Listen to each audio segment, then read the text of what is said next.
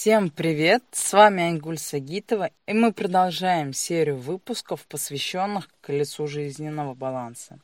Сегодня мы поговорим сразу о двух сферах, потому что, на мой взгляд, они очень перекликаются. Это сфера под названием отдых и хобби. Я не просто так решила поговорить о них. Как правило, у большинства людей эти сферы – по десятибальной шкале набирают наименьшее количество баллов, а хобби часто вообще отсутствует. Напишите мне в Инстаграм, указано в описании, как вы любите отдыхать и ваше хобби. На самом деле я всегда считала, что самое важное – это какие-то дела, работа, заработок дополнительный. Нужно заработать как можно больше денег. Ведь Именно они дадут мне осуществление моих множественных желаний. А чтобы заработать больше, надо работать. Бывало, я впадала в депрессию, непонятно почему, выбиралась из нее и впадала по новой, и принимала этот факт как норма. Ну, как бы все же периодически депрессуют. Сейчас я понимаю, что одной из причин периодических депрессий было отсутствие отдыха.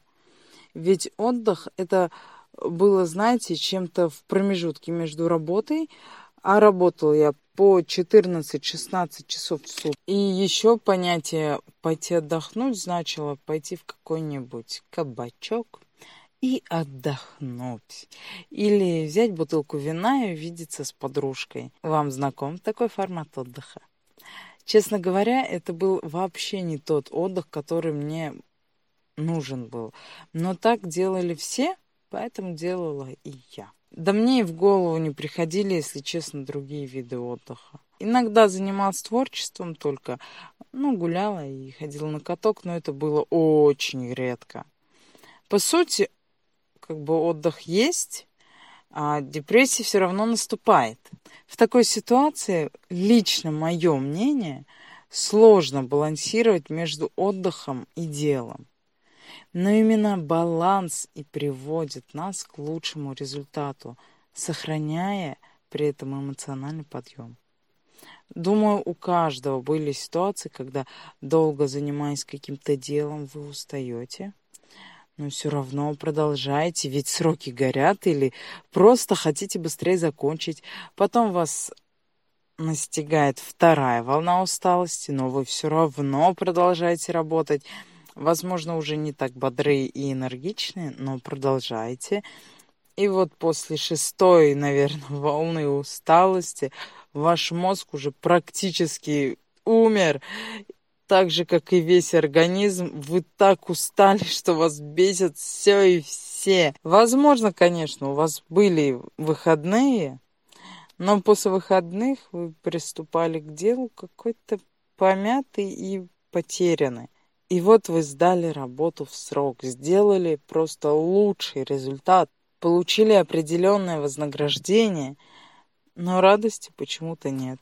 Приняли все свои достижения как должное и пошли дальше фигачить.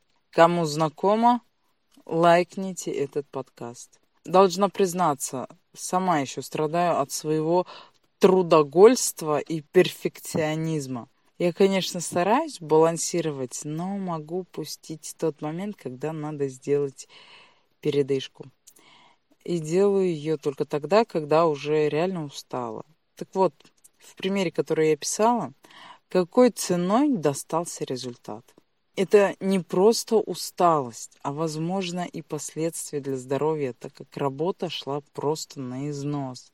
Знаете, порой за работой мы любим сами себя обманывать словами – Сейчас вот это доделаю и передохну. Сейчас закончу уж, тогда отдохну. Но доделав одно, как следствие появляется другое, и это бесконечный процесс. И мы это знаем. Мы знаем, что нет конца нашим делам, и все равно себя обманываем. Вот суть баланса в том, чтобы при планировании дел запланировать и отдых а главное четко следовать плану. Составляя план, мы разделяем свою энергию. Это как распределять деньги. Например, так, 5 числа у меня будет 20 тысяч, так, 5 заплачу за садик, 2 отложу, 10 куплю то, и 3 оставлю на вон то, то, то. Потом мне там-то заплатят еще 10 и так далее, и так далее. И также с энергией. Например, так, в 6.00 а, у нас так групповая медитация и йога. Значит, энергия прибудет. Затем надо встретиться с партнерами, купить то, съездить туда, сделать то-то. Это все, получается, у нас идет расход энергии, которую мы получили с утра. Потом сгоняю на массаж или 30 минут прогулка в парке, например. Это уже опять мы планируем наполниться, подзарядка, то есть где-то подзарядиться, наполнение энергией и так далее. Вот тогда вы сохраняете баланс между отдыхом и делом и эмоциональный подъем. А в таком состоянии все дела складываются чуть ли не сами собой. Особенно четко прослеживается такое состояние после отпуска. Согласитесь, когда результат достигается лучше, без потери и приносит и радость, и мотивацию, и все так легко складывается.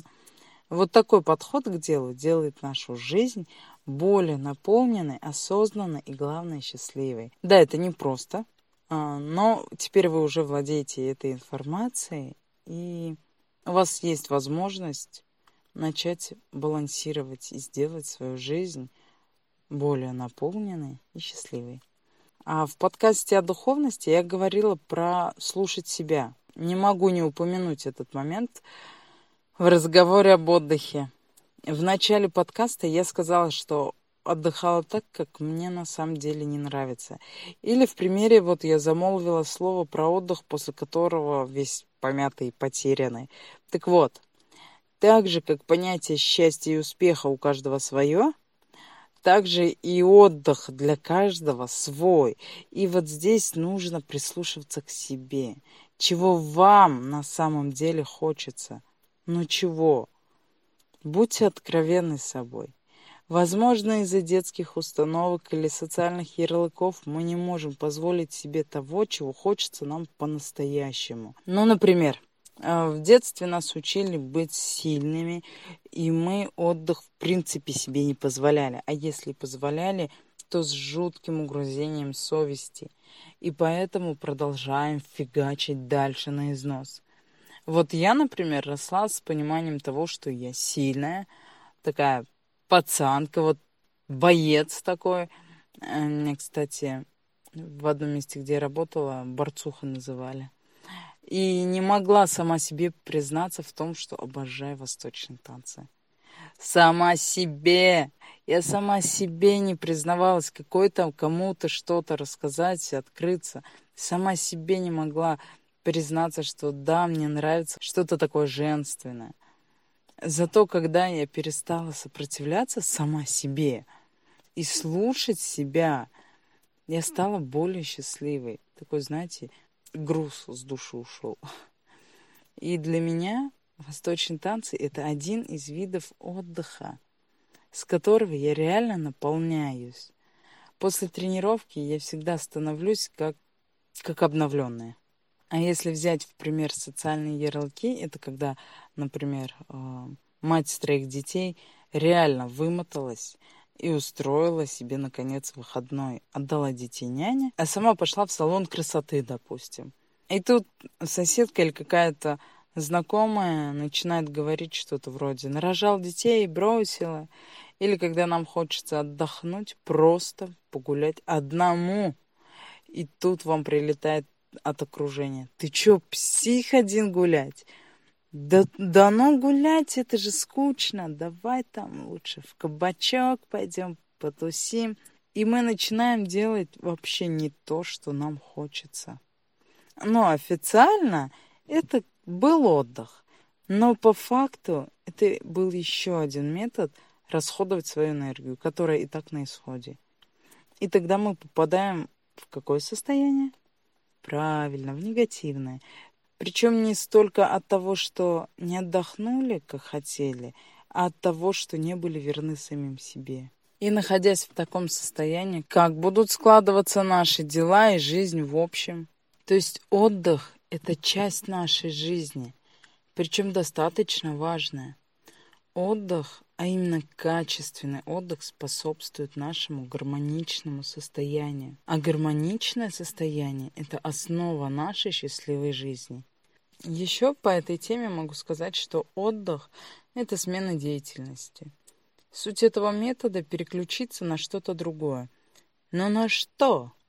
Вот и пришло время поговорить о хобби. В свое время я проводила консультации по колесу жизненного баланса. И очень часто встречались люди, которые говорили, что хобби у них вообще отсутствует. И многие не видят вообще в нем нужды. А давайте разбираться. Что такое вообще хобби? Если просто, то хобби – это увлечение, любимое занятие для себя. Есть такое понятие – состояние потока. Автор этого понятия – психолог Михай Чиксент-Михай. Это состояние можно описать как полное погружение в какую-то деятельность, когда просто растворяешься в ней. В таком состоянии исчезают чувство времени, чувство голода, сна и каких-либо других нужд. Самый простой пример – это музыканты или художники, которые так растворяются в своем творчестве, что могут трудиться над своим произведением по несколько часов подряд, не отходя от своего рабочего места. И как бы это противоречиво ни звучало, но подобная деятельность наполняет и заряжает. Давайте немного расскажу, что происходит в организме в состоянии потока – в таком состоянии мозг начинает выделять норадреналин. Это предшественник адреналина, гормон гнева, возбуждения, ярости. В реакции «борись-беги» норадреналин отвечает за «борись». Дофамин – молекула удовольствия, гормон мотивации. Доказано, кстати, что от количества дофамина в мозге зависит наше внимание, сосредоточенность, скоординированность и тяга к новому. Анандамид – это вещество повышает настроение, уменьшает тревогу, снимает боль, усиливает восприятие и аппетит. Серотонин, ну это всем известный гормон счастья, и эндорфины, всем известные как гормоны радости, способствуют формированию образного мышления, ассоциаций и творческих фантазий. Все пять улучшают нашу производительность, влияют на мотивацию, творчество и обучение. Благодаря норадреналину и дофамину человек может обработать больше информации и изучать ее глубже. Также они снижают уровень внешнего шума, что позволяет лучше осуществлять свою деятельность. Состояние потока – это не просто какое-то творчество – Попасть в состояние потока можно, занимаясь абсолютно любой деятельностью. Если вы решите все-таки прочитать книгу «Поток», Михай Чиксент-Михай, и я вам очень рекомендую, то увидите большое количество примеров деятельности, где люди попадают в состояние потока. Я озвучу некоторые примеры, чтобы у вас было представление, что это за состояние это такое. Например, в книге рассказывают о мужчине, Честно скажу, что цифры могу назвать не точно, но суть я передам. В общем, э, в книге рассказывают о мужчине, который работает на заводе, и его деятельность занимает всего, ну, не помню сколько, но где-то минута две буквально. Но эти действия ему надо повторить около трехсот раз. Вот любой человек мог бы начать ворчать и жаловаться на такую работу, что это скучно весь день, стоишь одно и то же, делаешь, делаешь, и так весь день проходит. Но не этот мужчина. Он просто обожал свою работу. Он ставил секундомер и смотрел, сколько ему требуется времени для выполнения этих действий. А потом он пытался побить собственный рекорд. То есть он свою деятельность, которая требует всего минуту мысленно разбирал на детали и усовершенствовал свои действия. И получается, его рабочий день проходил продуктивно и увлекательно. Он в своей работе нашел способ, чтобы попасть вот в состояние потока. Хотя он мог поступить, как и все, сказать, что это скучная, монотонная работа – Таким образом, получается, что поймать состояние потока – это некое умение человека своего рода способность. И человек, который владеет этой способностью, называют аутотелической личностью. Но это я вам так, немножко для информации. Также в книге приводят примеры, как состояние потока помогает выжить заключенным. А, еще хочу добавить о состоянии потока. Как-то мне попадалась очень краткая статья о постройке школ в трущобах. Не помню даже в какой стране. Честно, опять же, я не помню имен и цифр, но суть я вам передам. Суть заключалась в том, что когда дети начали ходить в школу, уровень детской преступности и наркомании прям значительно снизился. Я помню, там какие-то цифры были, ну, очень большие. То есть большой процент уменьшился. И все скажут, ну да, это понятно, как бы школы же. Но давайте рассмотрим этот факт с точки зрения состояния потока. То есть с появлением школ многие дети открыли для себя те виды деятельности, которые дают им тот самый коктейль гормонов, коктейль этих веществ, которые наполняют и приносят радость в состоянии потока.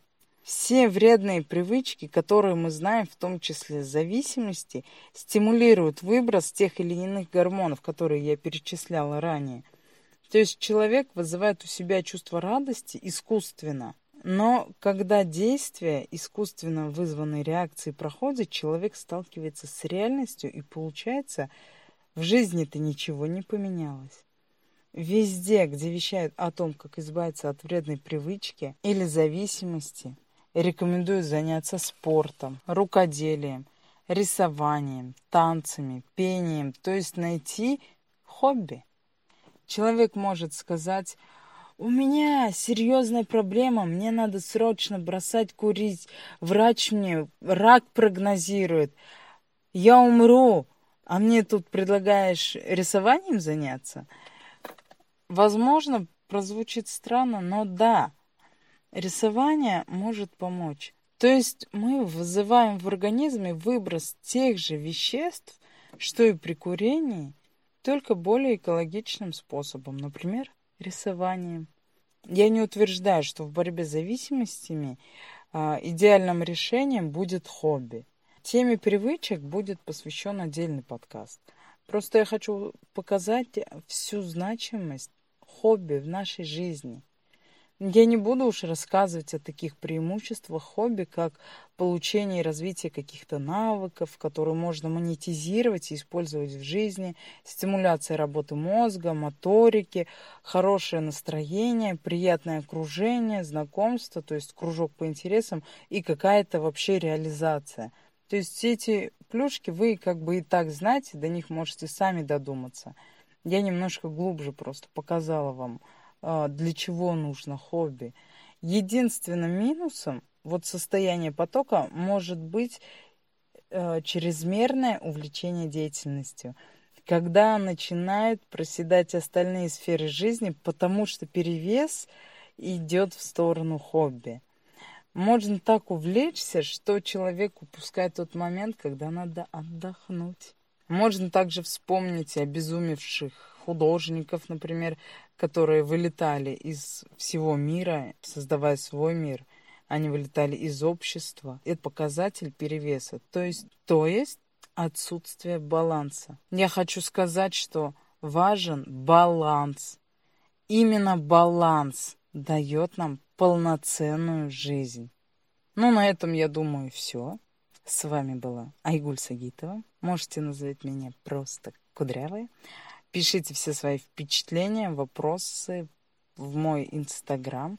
Сагитова нижнее подчеркивание, Айгуль нижнее подчеркивание. И также, если я была вам очень полезна, для авторского вознаграждения в описании подкаста есть ссылка. До новых встреч!